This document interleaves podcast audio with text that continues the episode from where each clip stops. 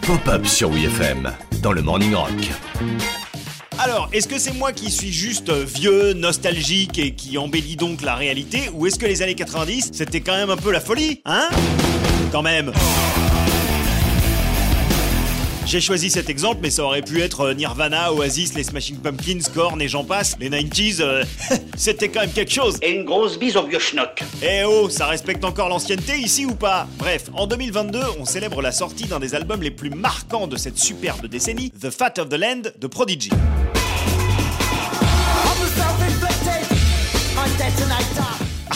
Eh, c'est sûr qu'ils étaient pas là pour tricoter des écharpes. Hein. Prodigy en 1997, c'est le groupe de types qui font peur à tes parents et qui foutent le feu à n'importe quel teuf où tu diffuses leur son. Mais avant la consécration, il a bien fallu que les membres de The Prodigy démarrent quelque part. Et on reprend tout depuis le début. Keith Flint et Leroy, à la base, ce sont euh, des danseurs de rave party. Eh bah bravo la jeunesse.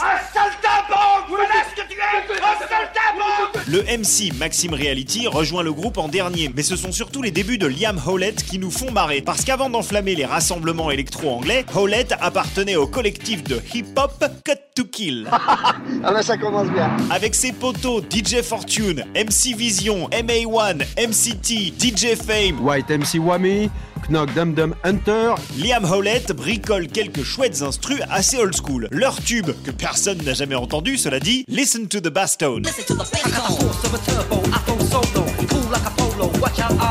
Wesh la zone, ça va mon ref ou bien? J'ai fait des nouvelles instrus pour le Peugrou, c'est le feu la street Hey, my man, he's in the place. Bon, ce qui s'est passé, c'est que Cut to Kill a obtenu un contrat avec un label, mais que les autres ont omis de prévenir Howlett. Ce petit tour de con de ses camarades l'a poussé à partir bosser en solo pour devenir un DJ pro. Un pro DJ donc. Bien joué Joe.